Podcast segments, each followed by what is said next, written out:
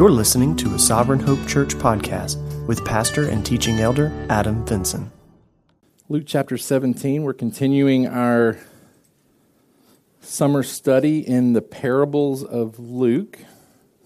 As you're turning there, I don't know, I would venture to say that most of you that are parents of multiple kids, you found that as you add kids over the years, you become maybe less intentional in some aspects of your parenting. I know I'm guilty of this. You know, our first child, AJ, when he was younger and he would have had a pacifier, if it had fallen on the ground, we would have gone through extreme measures to sanitize that, to clean that, to make that right. Apollos comes around as our fourth kid, and it's pick it up and throw it right back in your mouth, less intentional, at least on my part, maybe not on Lauren's, but at least on my part, throw it right back in there because you're going to be just fine.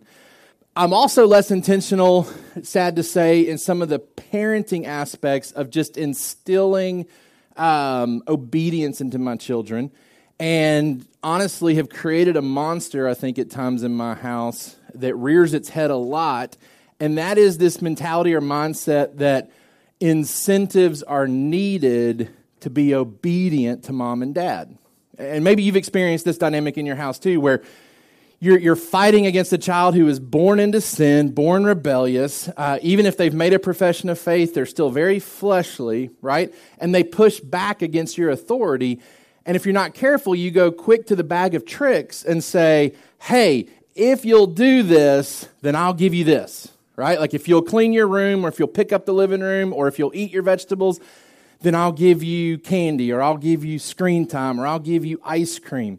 I go to that bag of tricks way too often, right? I just get tired of maybe the pushback and trying to instill obedience for the sake of being obedient, because God has given you as, I've been given to you as your dad, right, to my kids. And so I'll go to the bag of tricks and start pulling out stuff saying, hey, if you'll just do this, then I'll give this to you, to the point that my kids start to rely upon that even for like the silliest things, right? Like we were at Whitewater recently and I asked one of my kids, I was like, hey, go ride this ride with me. And they looked at me and said, can I get ice cream if I do? And I wanted to like smack them. I wanted to be like, no, like the treat is that your dad is off work today and he wants to ride a water slide with you. Like that should be enough. Like that should be the incentive. Like come ride with me. But it was like, do I get a treat if I'll do this for you kind of a thing? Luke 17 addresses this for us as adults, because if we're not careful, we fall into a similar trap where we start to believe that our faithfulness and our obedience warrant some type of treat in return, to the point that if we're not getting it, then we may not be as faithful as we should be. I want to read to you our text today. You're going to see that the parable, as always, falls into the context of some bigger level of teaching that Jesus is doing. And so we're going to see how the parable fits within the context of what's going on in this passage. So we'll start reading in chapter 17, verse 1. And he said to his disciples, temptations to sin are sure to come, but woe to the one through whom they come.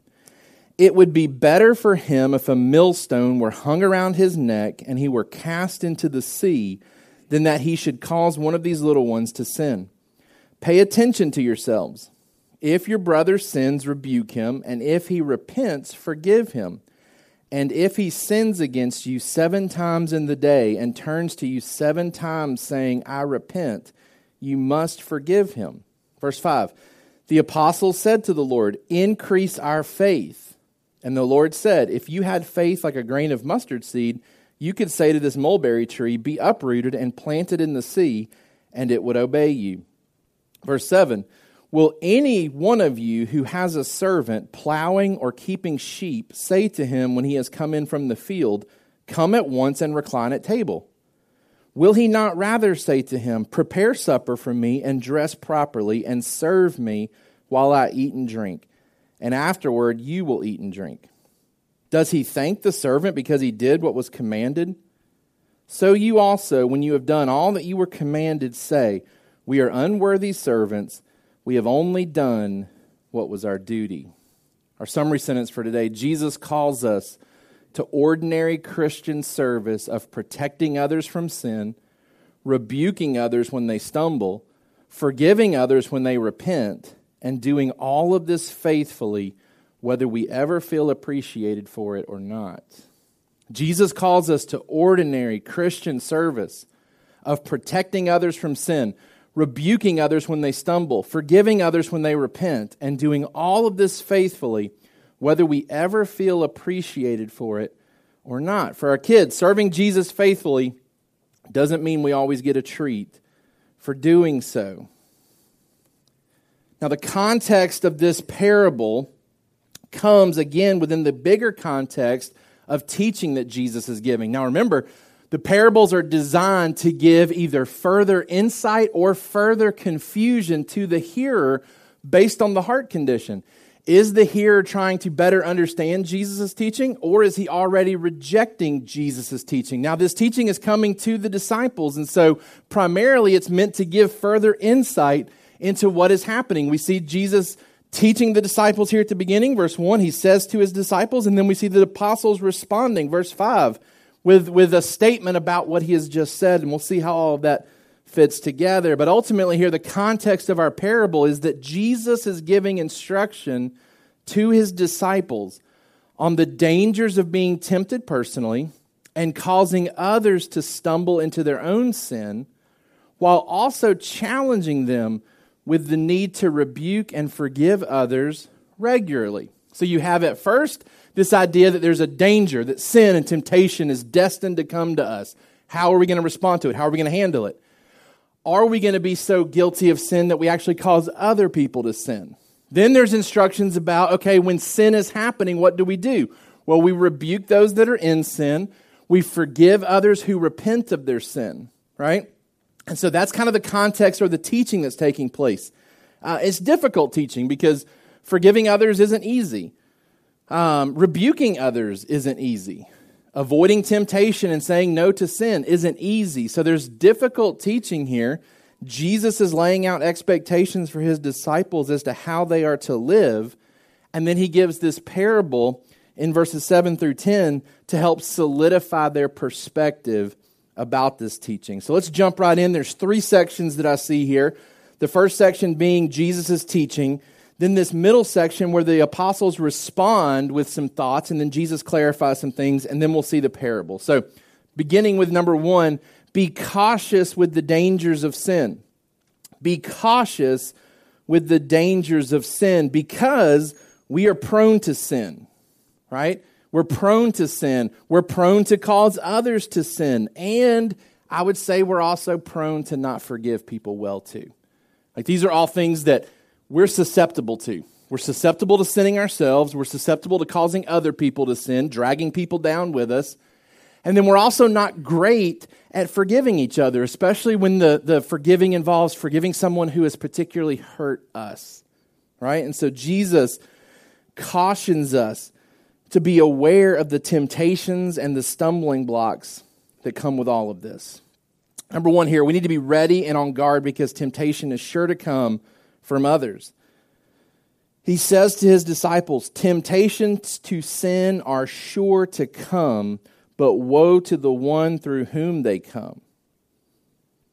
We have to be ready and on guard because temptation is essentially promised to us in that Jesus is just saying, this is part of the fallen world. Temptation comes, not just to unbelievers, but to believers as well. So he's saying, like, just a matter of fact, this is how the world works. This is our biblical worldview. That temptation comes. Temptation to sin will come. No one's immune from it.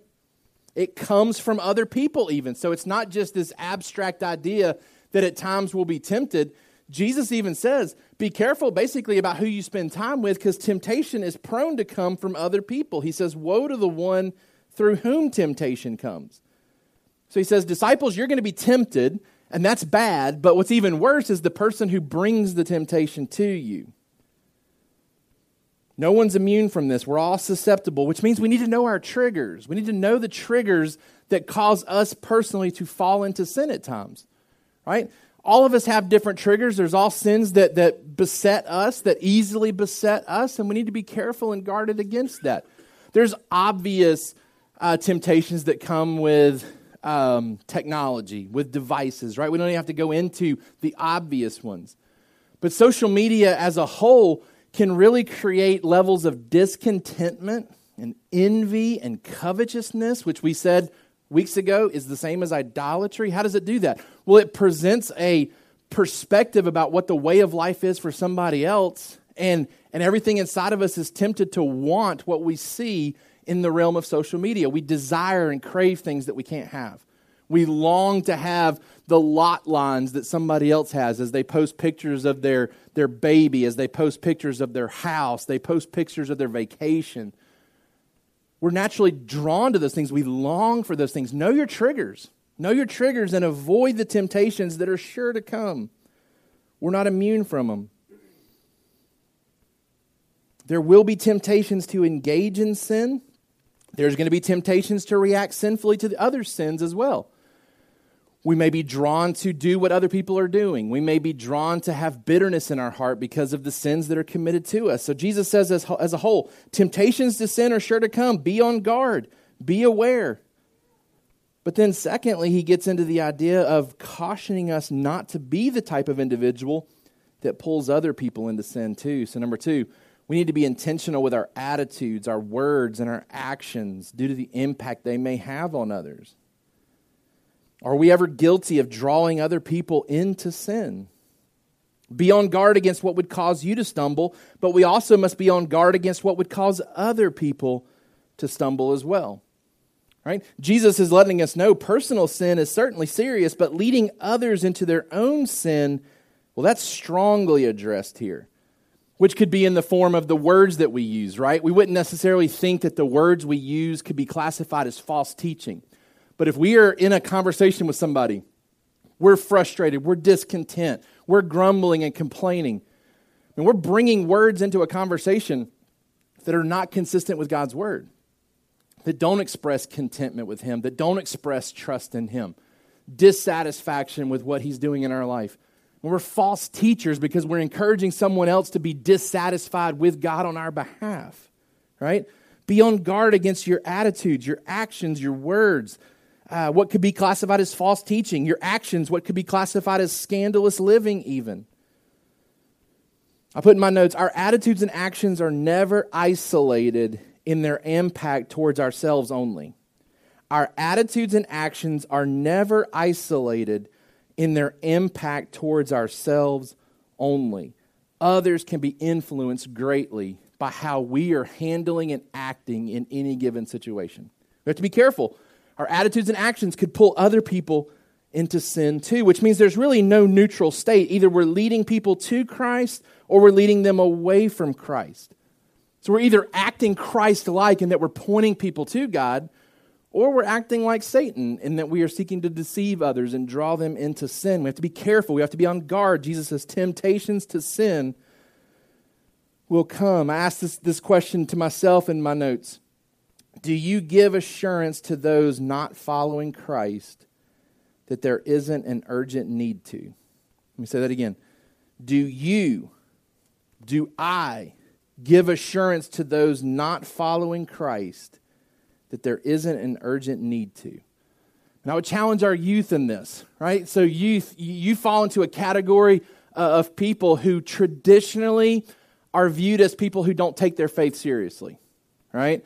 Doesn't matter if you've grown up in church. If you're a teenager or on the verge of being a teenager, it's like everybody loves you as a kid, as a child. You have childlike faith. Everybody wants to be like a child with childlike faith. But then you enter into the middle school, high school years, and everybody kind of views that age group as, well, they're typically disinterested in Jesus. They kind of have their wayward streak of doing things they want to do, making their mistakes. They're not really serious about Jesus.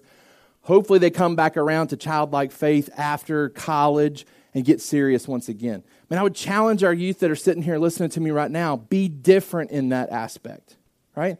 Be different.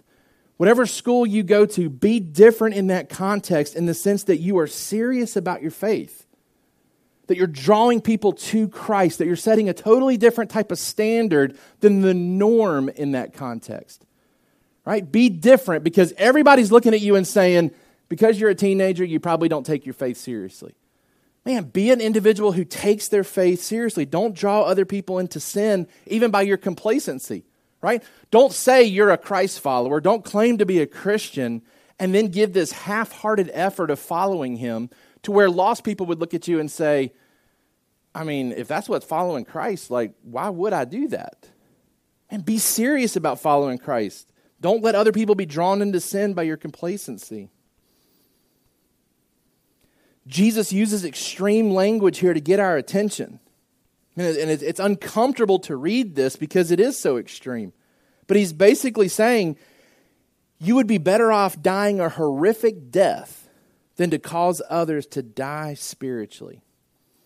Like, you read this and you think, I mean, what could be worse than tying this weighty anchor around your neck and being thrown into the ocean, right? Like, this millstone is so heavy, there's no human being that could really counter the weight in the ocean and basically suspend themselves or float with this thing around their neck. It would have sank immediately. And if it's hung around your neck, it's going to take your neck first. I mean, you're just diving to your death. Jesus paints this horrific picture and says, better to do that than to be sitting in a classroom tempting one of your fellow classmates to sin. Like, that would be a better use of your day than the other. Like, go tie a millstone around your neck and drown yourself than lead someone else into sin.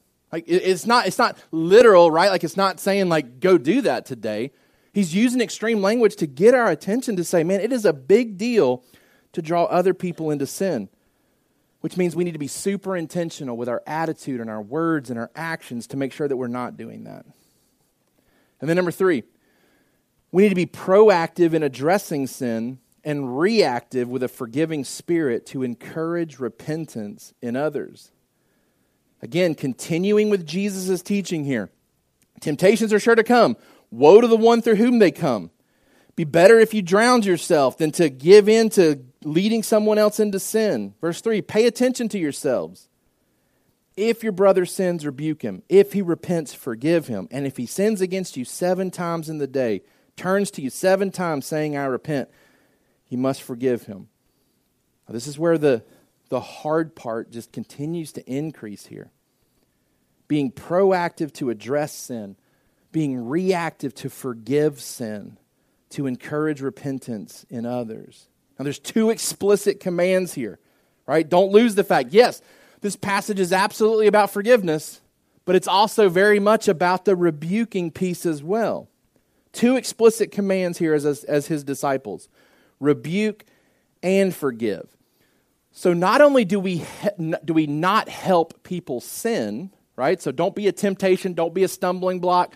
Know the people you're with, know what might cause them to stumble. Don't bring a stumbling block to them, right? So don't help people into sin, but also there's this idea here that we're to help people out of sin as well. Don't help them into sin, but certainly help them out of sin. First, with rebuking. Be loving enough to point out to others when they're falling away. And this isn't easy because this is confrontational and it feels difficult, right? And we're worried about how we'll be perceived in the eyes of the one that we would be addressing. But here's what we're prone to do, right? What we're not inclined typically to do is to go to the individual who is in sin and try to address that with them. What we are far more prone to do is to go to someone else and talk to them about the sin that this person's doing, right? We're great at talking about the sin, just not with the right individual, right? And Jesus says, you rebuke the individual who's in the sin, right? That word rebuke maybe has harsh connotations to us, and so I think it's important to say that we're not talking about being guilty of telling others or being harsh towards others. We don't want to be all about rebuking and miss the forgiveness piece that's supposed to come, right? Because that's the goal. The goal is repentance and forgiveness. And if we come at it with a harsh tone, we're never going to end with that goal, right? So as we rebuke, we have to keep in mind there's a goal for this person to repent so that I can forgive them. So we rebuke. The other command here is to forgive, to be loving enough to restore when someone does repent. Don't be so forgiving, though, that there's no rebuking, because if we're not careful, we'll be silently tolerant of other people's sins. Which, again, they're being led astray, and we need to rescue them. We need to help them out of that sin. Don't lead them into further sin by not addressing their sin. Rebuking and forgiving. It's two specific ways that we remain on guard against sin in our own lives, right? Now, Jesus doesn't address this, but I think it's implied. We should be quick to receive rebuke if someone comes to rebuke our sin. Like, we should see that and be thankful for that. He's not specifically addressing that, but I think that would be implied here. What he is specifically saying, though, is to rebuke and to forgive. And how does that fit into the context of us being on guard against temptation? Well, look, if I rebuke others, I'm speaking truth to myself that their sinful action's not okay, right? If I don't rebuke somebody's sin, I run the risk of being complacent and even tolerant to the point that I may be led into it. They may become a stumbling block to me because I don't rebuke it and get them back on track, right? So how do I guard against temptation? Well, I don't let myself be deceived into thinking that this person's sin is okay. I speak truth to myself by speaking truth to them. But I also forgive as a means of avoiding temptation, because by forgiving, I keep bitterness from my heart over being hurt. Because unforgiveness is a stumbling block to avoid here too. 1 Corinthians 13:5. Some translations say love is not resentful. Other translations say love does not keep record of wrongdoing. That's important here. For us to really forgive, we can't be in the habit of record keeping. We just can't. Because there's a command here to forgive others, to keep bitterness from our heart over being hurt. I put in my notes here, every time someone repents, someone else should be forgiving them. Okay, so think of that imagery. I think it's in A Wonderful Life. Every time a bell rings, an angel gets their wings, right? Every time someone repents, someone else should be forgiving. That's how it works, right? Jesus says when someone repents, someone else forgives. When someone repents, they get forgiveness from someone. That's how it's supposed to work. Every time someone repents, someone else should be forgiving them. Repentance demands forgiveness every time. J.C. Ryle, who Chris mentioned recently on his post, says this, forgiving others is a test of being forgiven ourselves. Let me say that again. Forgiving others is a test of being forgiven ourselves. Here's what Matthew 6 says about this. Part of the Lord's Prayer, Matthew chapter 6, verse 13. Lead us not into temptation, but deliver us from evil. All right, so this would be real consistent with what we're talking about here. Temptation comes, we want to steer clear of it.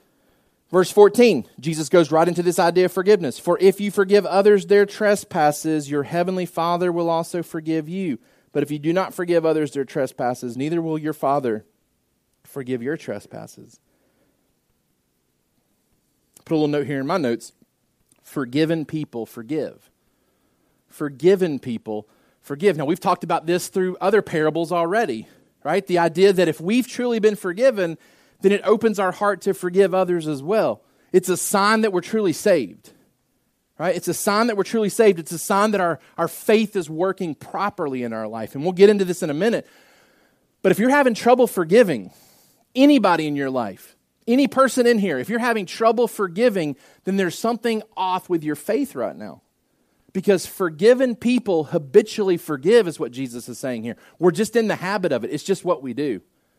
You could do the same thing to me 7 times today, and if you come repent 7 times today, then I'm obligated to forgive you all 7 times. As sin mounts against us, we keep forgiving all the more. To be in a habitual state of forgiving. And the burden of responsibility here, notice, is not on the person confessing. Right? Jesus doesn't speak here to any type of principle that would say, now, if you've sinned against somebody, you need to really mean it when you repent so that they can feel good about forgiving you. He doesn't say that, right? It's almost like he puts the burden of responsibility on the forgiver. I wrote down, better to err on the side of forgiving one who is not genuine than to withhold forgiveness from one who is. Let me say that again. Better to err on the side of forgiving one who's not genuine in their repentance, right? I'd much rather stand before God one day and say, God, I made a mistake. I forgave that person, and you know what? They weren't really genuine.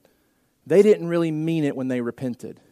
Versus standing before God and saying, God, I didn't forgive them because I just didn't believe them, and yet find out that they were truly repentant, right? I'd rather err on the side of just forgiving people because they're repenting. They're saying they're sorry. They're asking for forgiveness. I want to err on the side of forgiving them. Why? Because God says he rejoices over sinners that repent, right? Like I want to look for opportunities to rejoice over the things that God rejoices over. I want to be in the habit of forgiving, not in the habit of being one who withholds my forgiveness until you show that you've earned it, right? Like I don't want to be the opposite of the prodigal son's father. Remember, he comes running to his son before they ever have a conversation. Just the fact that you have turned and started coming back to me was enough for him to forgive him, right? God rejoices over sinners who repent. He's telling us here, have the same heart. Be in the mindset of forgiving others. Temptation is there. It's going to come. You're going to be tempted to not forgive. You're going to be tempted to be bitter. You're going to be tempted to fall into deeper sin. He says, rebuke the sin. Forgive the one who was in sin. 7 times a day if necessary. Keep forgiving people. Now, let's get into the second section, number 2. Be active while growing in your faith. Be active while growing in your faith. Because here's what the disciples respond with.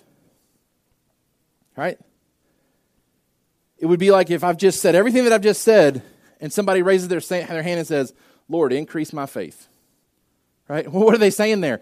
This is hard. This is hard teaching, God. You're telling me to forgive when I've been hurt, to keep forgiving, to keep opening those wounds up, to keep forgiving when I've been hurt, to step out of my comfort zone and confront others when they're in sin, to be on super high alert about temptation in my life. This is hard. The apostle said to the Lord, verse 5, increase our faith. And the Lord said, if you had faith like a grain of mustard seed, you could say to this mulberry tree, be uprooted and planted in the sea, and it would obey you. Number 1, we need to certainly desire growth in our faith, which comes from understanding truth and learning to trust God more. That's what faith is. We've defined this for years here. Our understanding of faith is we trust truth, right? So faith isn't blind, right? It isn't just we're just told to accept something at face value. No, it's truth, right? We are exposed to truth. We understand the truth and we trust it, right? So the more truth that we get, the younger you are in your faith, whether it's by age or just length of time since you were saved. But let's think in terms of a kid. A kid gets saved, right? AJ, my son, has made a profession of faith. He is a believer. He is a Christian. There are things about God's word he doesn't understand yet. So his faith is still very childlike. But as he grows and matures, he will understand the truth of God's word more. And then he will therefore trust God more as he understands these concepts more, right? So his faith will increase and he will have more trust in God as he grows. Doesn't mean that he's getting more saved. It just means that his faith and trust is growing, and it should. To guard against sin by rebuking rightly and forgiving generously, that requires supernatural faith. The apostles are right to ask for this. They are right to pray for this. They need faith. They need to believe more. Why? Because they're having to believe that someone's sin is so serious that it needs to be avoided, it needs to be repented of, and then it needs to be forgiven with the just judge of the universe determining how to bring justice to the situation. Why does faith need to be had when we're called to forgive like this? Because essentially I'm having to lay down my rights for justice and trust him. That's where the faith piece comes in, because when I forgive you for wronging me, I'm basically letting you off the hook. Right? I'm letting you off the hook and saying, God will handle this. He'll either handle your sin on the cross and Jesus' blood will cleanse you from it, or he'll come back one day and he'll judge you for it. Either way, justice will be served. And I'm trusting that he'll do it, and I don't have to do it myself. I don't have to avenge myself. So the apostles are like, hey, increase our faith, because we're tempted to want justice ourselves. We're tempted to avenge ourselves. They're right to pray for this. But notice Jesus' response here. And I think it's important for us. We need to be active with our current level of faith, as only a tiny amount is needed to accomplish basic commands. We need to be active with our current level of faith, as only a tiny amount is needed to accomplish basic commands. Notice what Jesus does here when they say increase our faith, and then he starts talking about a faith that could move trees into the ocean. He's using hyperbole here to make a point.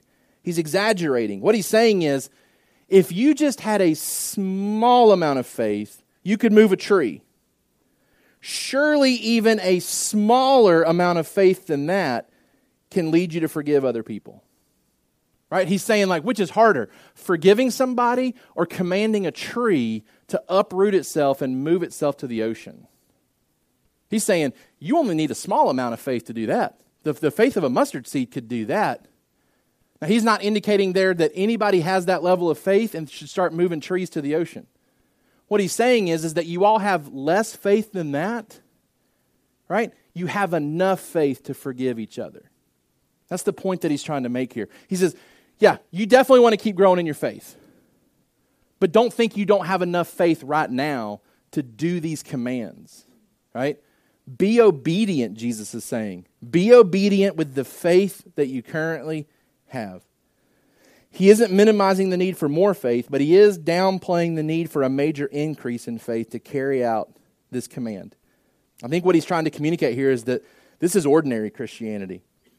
This isn't extraordinary stuff. Extraordinary stuff would be you moving trees to the ocean with your words. That would be extraordinary. This is ordinary. Right? Don't get a big head in thinking that, like, I got to have, or if I'm able to do this, I have so much faith. He's saying, like, hey, this should take a little bit of faith here to forgive other people, to be obedient, because this is ordinary Christianity. It's the basic way of following Christ, to watch out for yourself, to watch out for others, to rebuke others when they're in sin, to forgive others. That's where our summary sentence is tying all this together. He's calling us to ordinary Christian service, to protect others from sin, to rebuke others when they stumble, to forgive others when they repent. But then we come to this last part, doing all of this faithfully, whether we ever feel appreciated for it or not. Because we can swing to the other side, right? We can be so disobedient in these things that we need to be called to repentance and we need to start doing these things. But if you're faithfully doing these things, right, you're faithfully trying to live in such a way where you're following Christ, and you're trying to avoid sin, and you're trying to call others out of sin, and you're trying to faithfully forgive others when they stumble into sin. If we're not careful, we'll start to think that we deserve a treat for it. We'll start to wonder, where's our party? Where's our appreciation? We'll be like the elder brother from the other prodigal, from the other parable. We'll be like the elder brother who says, man, I've been faithful to you all these years. Where's my party at? Where's my robe? Where's my ring? Where's my party? Number 3, be duty-minded, not incentive-driven in your approach to serving. Be duty-minded, not incentive-driven in your approach to serving. I was reading through one guy's sermon, and he kept making the point that we have to resolve to see ourselves as servants and not volunteers.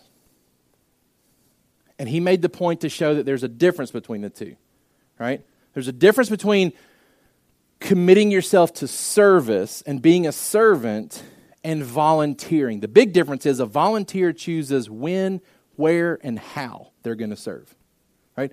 Volunteers sign up specifically to do specific jobs for a specific period of time and can opt out really whenever they want to. A servant, though, commits to really doing whatever's asked of them. Right? Doing whatever is commanded. There's higher obligation. And if we're not careful, sometimes we probably think of ourselves as volunteers for Christ versus servants of Christ. We want to pick and choose where we serve, how long, and depending on the return that we get, we may not sign up to volunteer again for that. Will any of you who has a servant plowing or keeping sheep say to him when he has come in from the field, come at once and recline at table? Will he not rather say to him, prepare supper for me and dress properly, serve me while I eat and drink, and afterward you will eat and drink? Does he thank the servant because he did what was commanded? So you also, when you have done all that you were commanded, say, we are unworthy servants. We've only done What was our duty? Here's the point of the parable. Again, it's tied to the teaching that was just given. Doing the above, everything we've talked about, avoiding sin, helping others get out of sin, not causing others to stumble into sin, forgiving others when they're in sin. It's about faithful obedience. But be careful that faithful obedience doesn't create a prideful need within your heart for appreciation to keep you serving in these ways, as though carrying out these duties commanded to you warrants your celebration. Let that sink in for a minute, because I can't be the only one that's guilty of this. Because this mindset infiltrates every aspect of my life. It's not just in my service to God. It's in my service to every single human being in my life. I fall prey to this entitled perspective that if I've done for you, you absolutely should appreciate it. And most of the time, you should celebrate it with a party or with a ring or with a robe. There better be some type of inclination that you know I did it for you. Like, that's the sin and the pride in my life. Whether it's serving within this church, whether it's serving within my home, whether it's serving my wife or my kids or my teachers at Trinity, my students at Trinity, I expect to be appreciated for it. And what Jesus is saying is, I mean, you're just doing what you were commanded to do. Like, you're just doing what was asked of you. You're a servant. Why would you expect more appreciation than is warranted here? Doing the above, it's faithful obedience. And I think that's what Jesus wants to highlight here for the disciples is he's calling them to obey. Will they? Will they obey and do the hard things to forgive other people? Will they just simply say, you know what? I'm a servant. I got to get on board here and do this. I got to be obedient. My faith is enough to do it. There's enough faith there present to carry out the obedience that Jesus has called me to. Notice in this parable here, the servant doesn't get to quit early, right? He puts in a hard day's work. He's outside, he's plowing, he's tending to the sheep. I mean, this guy's multi-talented, right? Maybe this master is not as rich as some of the other masters we've talked about in the parables. And he has to like multitask his servant here, right? He's got a shepherd who's also a farmer and also happens to be his cook, right? This guy doesn't ever really get to quit. Doesn't get to quit early. Doesn't come in from the field and get to sit down with his master and eat. No, as soon as he comes in from the field, the expectation is get cleaned up, get dressed properly, and make my dinner and serve me. Let me eat and drink before you do. Doesn't get to quit early. He doesn't get a special seat with the master, and he doesn't get a thank you. Now, he probably gets his paycheck, which is what was agreed upon, right? He probably is getting compensated for whatever was agreed upon, but the idea here is that he doesn't get more than that. He doesn't get special celebration or special appreciation. This guy's just doing what he was contracted to do. Notice what Jesus isn't saying here. He isn't saying that appreciation and celebration is bad and should never be given, right? So for those of you that are here that work for me at Trinity, it's not that, hey, my response to this is going to be, I'm never going to show appreciation to you for all the hard work you put in at school, right? That's not what Jesus is saying. He's not trying to say, hey, remove all the appreciation that you've ever thought about giving because people don't need it. What he is saying, though, is that appreciation and celebration is not necessary and should not be what sustains our service. That's what he is communicating. There may be celebration, there may be attention, there may be appreciation. But if it never comes, you keep doing what you're called to do. You keep serving faithfully. You don't give up, you don't quit. The context here, the rebuking, the forgiving, the fighting sin, it's what we're commanded to do, it's our duty. And as we extend this type of service to others around us, it may not always come with a lot of fanfare. But forgiveness is our duty as servants. And it's not a reason to boast, and it's not a reason to feel entitled to a thank you, because you're only doing what's expected of an ordinary Christian. Now think about a bigger implication here, outside of this teaching. Think about who we're called to serve as Christ followers. It's not just Christ. I can find verses for virtually everybody in my life. I can find a verse in Scripture that tells me I'm supposed to serve them. I'm supposed to serve those that are over me. I'm supposed to serve my bosses. I'm supposed to serve my spouse. I'm supposed to serve my family. I'm supposed to serve one another, right? I'm really called to serve every single person in my life. And I'm called to do it with dutiful delight, not slavish duty. It's not that, all right, I'll do it. I'm not going to be appreciated for it, but gosh, I've been called to do it, so I guess I have to do it. No, Ephesians 6, remember what it says. Bondservants, obey your earthly masters with fear and trembling, with a sincere heart as you would Christ. Not by the way of eye service as people pleasers, but as bondservants of Christ, doing the will of God from the heart, rendering service with a good will as to the Lord and not to man. Man, our heart's to be in it, right? I'm to fight to serve, whether I'm ever appreciated for it, and I'm to do it with delight, right? I'm to find delight in the fact that the King of the universe saved me out of my sin when I was a rebel and an enemy of his, and has called me now, has given me the privilege to serve with him, right?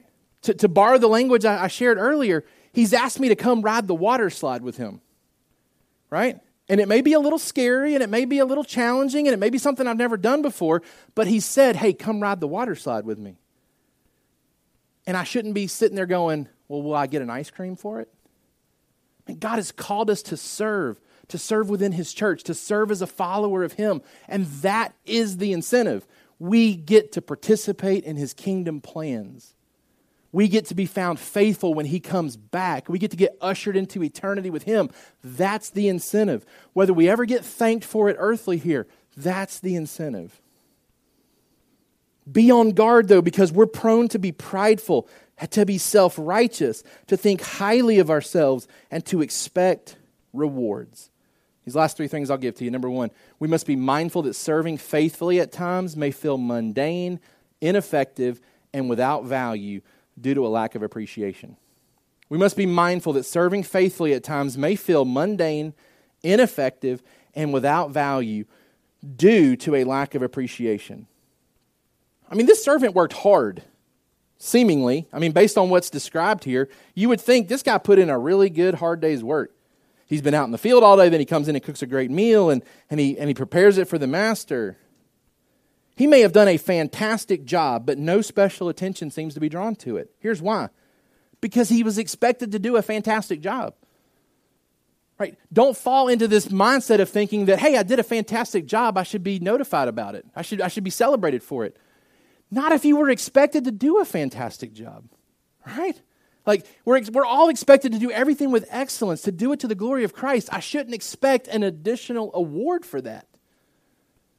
I shouldn't expect an additional thank you for that. Just doing what I'm called to do. Number two, we must be mentally prepared that our location and job descriptions may change throughout the day, but we're always called to serve. You may do a fantastic job. Great, you're expected to do a fantastic job. You may have done fantastically for half the day or for three-quarters of the day, but the day's not over. Right? We talk about this sometimes in our discipleship or our D groups with men. Like, we talk about the challenge of like going to work, working all day long, serving all day long, and having to fight a mentality that when we come home, we should be served once we've arrived, as though the day's over. And we talk about how, no, you leave the house to go work, whether you're male or female, you leave the house to go work, you come home and the work just continues. The job description changes. You may not be farming, you may not be tending sheep, but now you're at home to make a meal, but you got to keep serving. The day's not over. You don't get to quit early. We have a responsibility to serve everyone in our life. The servant moves from outdoors to indoors. He goes from doing earthly care to homely care. But his mindset has to stay the same. A servant serves whenever, wherever, for whomever, doing whatever it takes. And number three, we must be on guard against pride that could set in if we focus on how faithfully obedient we've been. Look, the jobs sometimes are going to be mundane. They may feel ineffective, especially if the boss doesn't come out to the field and look around and see what you did all day. Right? He may not come out and say, wow, you did really good with my plants today. You did really good with the sheep today. Nope, he just trusts you enough and expects that you did a fantastic job without having to come look. But because he expected it and you already agreed to do it, there doesn't have to be an additional thank you there. We have to be mentally prepared that we're always on call to serve, not just in certain locations, all day long. And then we have to be on guard that when we're doing a fantastic job and we're doing it all day long, we don't grow prideful in thinking the party's coming, right? The celebration has to come, right? Because look at how faithful I've been. Be careful thinking you deserve recognition for doing what was asked of you. Do what is expected without expectations of praise. Now, here's why I think entitlement is on the rise. Because so many do far less than what's expected that those that do what is expected expect more as a result. Because this is kind of the day and age we're living in right now, especially like if you think in the work context. You could do everything that your boss has commanded you to do and do no more than that and still have this like entitled perspective that I've done far more than my other employees who aren't even doing what's expected of them, right? You can look around and say, hey, as a Christian, I'm doing a lot of the ordinary things a Christian should be doing, but most of the other Christians I know, they're not doing anything close to that. They're not doing anywhere close to what's expected. So therefore, we've kind of lowered the standard for what would warrant a party, right? Now we think parties are given for those who do more than other people, not for doing more than what was expected, right? We're comparing ourselves like the Pharisee and the tax collector. Lord, thank you that I'm not like this guy. And our righteousness still falls well short of Christ.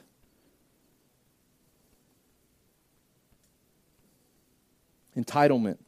We want to push back against it, thinking that we're owed something for simply doing what was asked of us. But I think it's important to make this last note as we close. A time of rest and appreciation is coming, even if it never comes here. I remember working at Snowbird for the 2 summers that I worked there. And your expectation from like Monday afternoon until Saturday afternoon was that you were go, go, go, go, go, serve, serve, serve, serve, serve from sun up to sundown, and really from before sun up to well after sundown. But there was always Saturday afternoon that was coming. And when that last meeting ended and you were released until Monday afternoon, pretty much every Saturday that I worked, I went straight to the Mexican restaurant and I ordered 3 soft tacos and I drank as much soda as I could because that was my feast. That was my celebration that my service for this week has ended.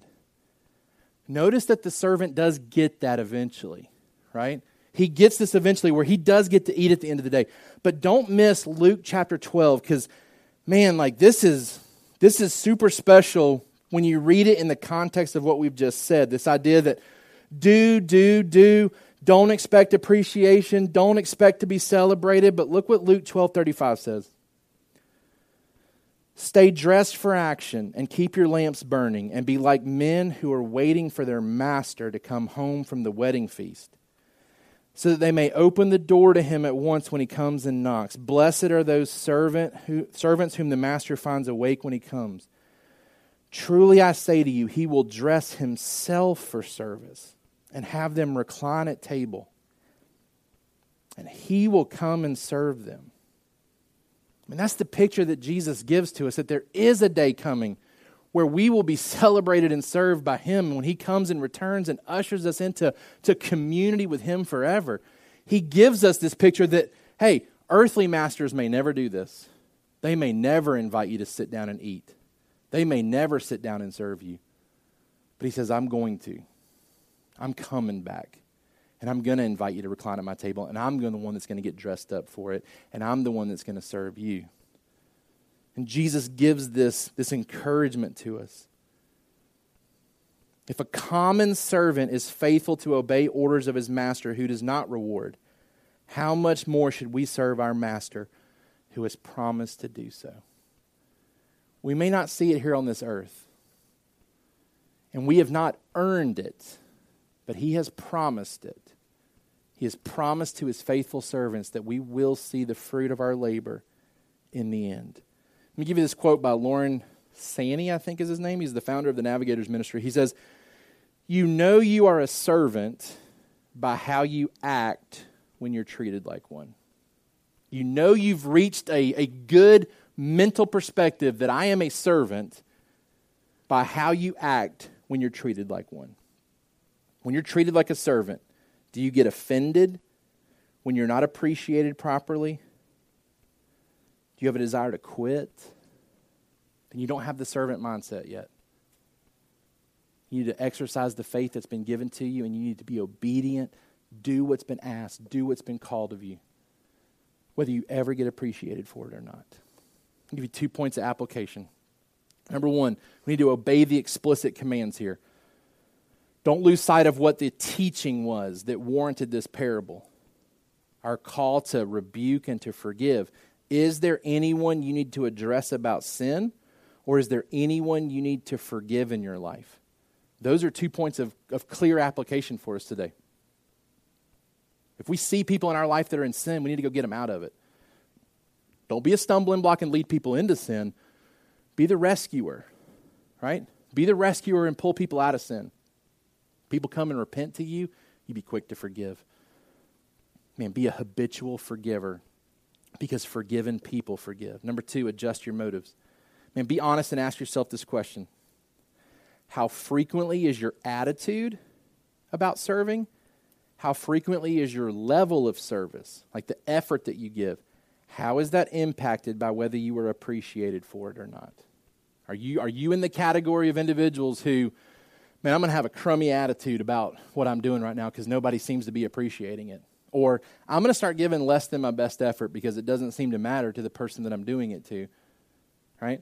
Is your attitude and your level of service being impacted by whether you're appreciated for it or not? Because again, Ephesians says, man, we do everything for Christ, not for earthly men, not for earthly women. We do it for Christ, right? So whether your colleagues or your boss or your spouse or your children or your friends or your neighbors, whether they ever show appreciation or not for your service, you don't quit serving.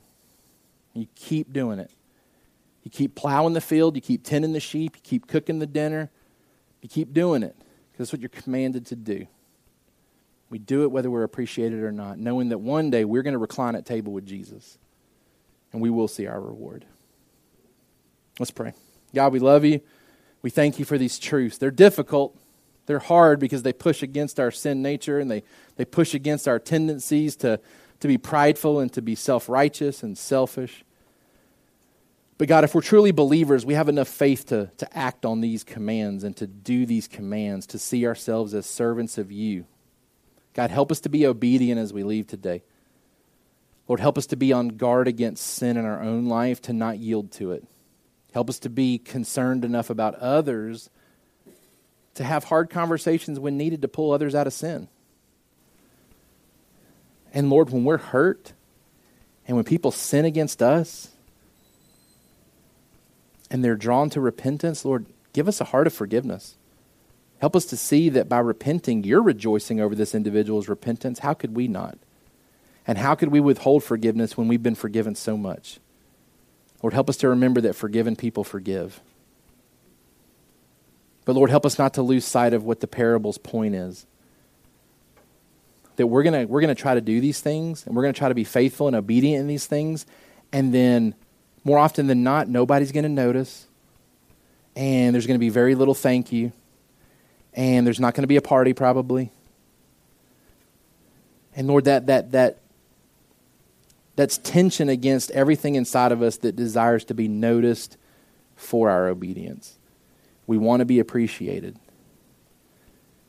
God, help us to see the long aspect of this story.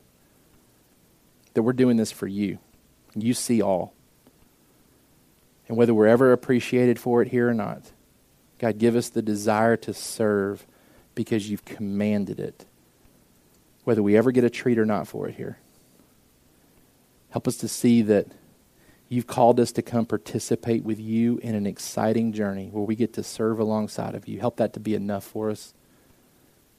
Help it to be enough for our pride and our self-righteousness.